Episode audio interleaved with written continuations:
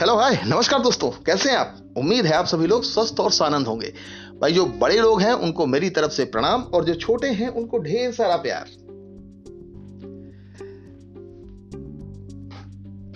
पता है कि आप आज की कहानी का इंतज़ार कर रहे हैं। कल पापी करुणा हमने आपको सुनाई थी, जिसको लेकर के अभी भी आपकी प्रतिक्रिया का इंतज़ार कर रहा हूँ। दोस्तों, अगर कहानी पसंद नहीं आ रही तो भी आप मुझे बता दें। कहानी सुनाना बंद कर देता हूँ। अगर कोई सुधार की आवश्यकता है तो भी मुझे बताएँ। मैं सुधार करने की कोशिश करता हूँ, और अगर पसंद आ रही है तो भी मुझे बताएँ, जिससे मुझे ऊर्जा मिलती। आपको याद होगा, कल जो मैंने आपको कहानी सुनाई थी, पापी कोरोना, वो कहानी थी कहानीकार लक लव कथा पटकथा एवं संवाद लेखक अब्दुल गफ्फार जी की कहानी। अब्दुल गफ्फार जी बिहार के चंपारण ज़िले के निवासी हैं। उनकी कहानियाँ विभिन्न पत्र, पत्रिकाओं एवं वेबसाइट्स पर लगातार प्रकाशित होती रहती हैं और कहानियाँ इतनी अच्छी हैं कि आज की कहानी भी मैंने उन्हीं की चयनित करी हुई है। आज की कहानी का शीर्षक है वायरस। और यह कहानी शुरू होती है वुहान शहर से।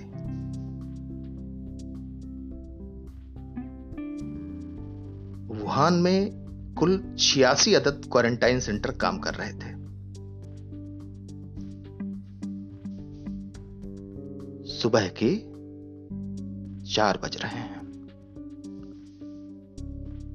अंधेरे और उजाले के बीच संघर्ष जारी है। पौ फटने को है। सड़कों पर दूर दूर तक मरघट जैसा सन्नाटा पसरा हुआ है।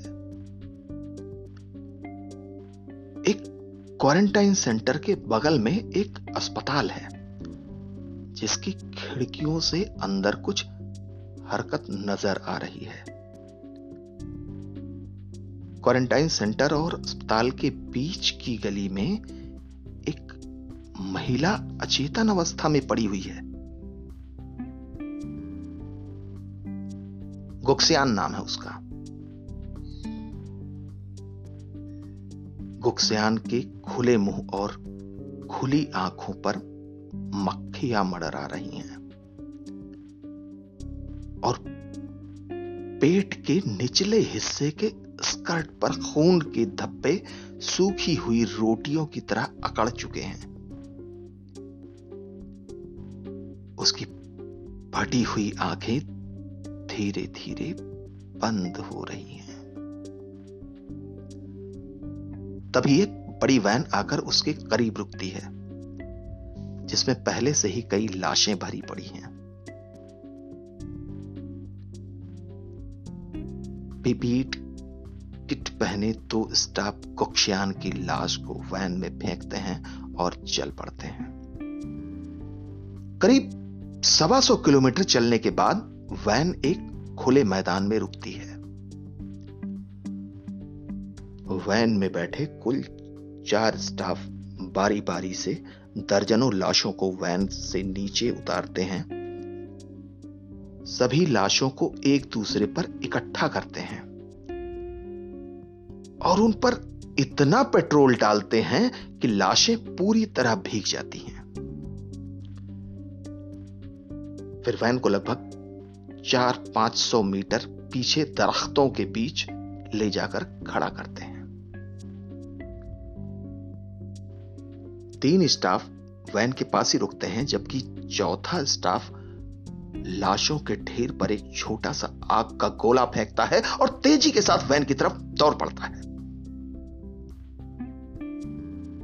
लम्हे भर में आग की लपटें आसमान छूने लगती हैं। सभी एक दूसरे के शरीर पर कोई केमिकल छिड़क रहे होते हैं। तभी आग की लपटों के बीच से निकलकर एक ज़िंदा औरत चीखती चिल्लाती बाहर की तरफ़ भागती है। वो औरत कुक्सियान रहती है। इस तरह ज़िंदा लाश को अपनी तरफ़ आते देखकर चारों स्टाफ वैन में बैठकर भागने लगते समझ में नहीं आता है कि ये क्या हो रहा है। उनमें से दो स्टाफ सिर निकालकर पीछे की तरफ़ देखते हैं तो गुक्सियान की चीखती चिल्लाती वैन के पीछे दौड़ती हुई नज़र आती है। कौन हो सकती है? कहाँ से उठाया था इसे? जैसे दर्जनों सवाल उनके मन मस्तिष्क में अचानक पैदा होते हैं। धीरे उनके होश ठिकाने आते हैं। चारों एक दूसरे का चेहरा पढ़ते हैं और वैन को रोक देते हैं। फिर घोक्सियान को वैन में लादते हैं और तेज़ी के साथ हॉस्पिटल की तरफ़ चल पड़ते हैं।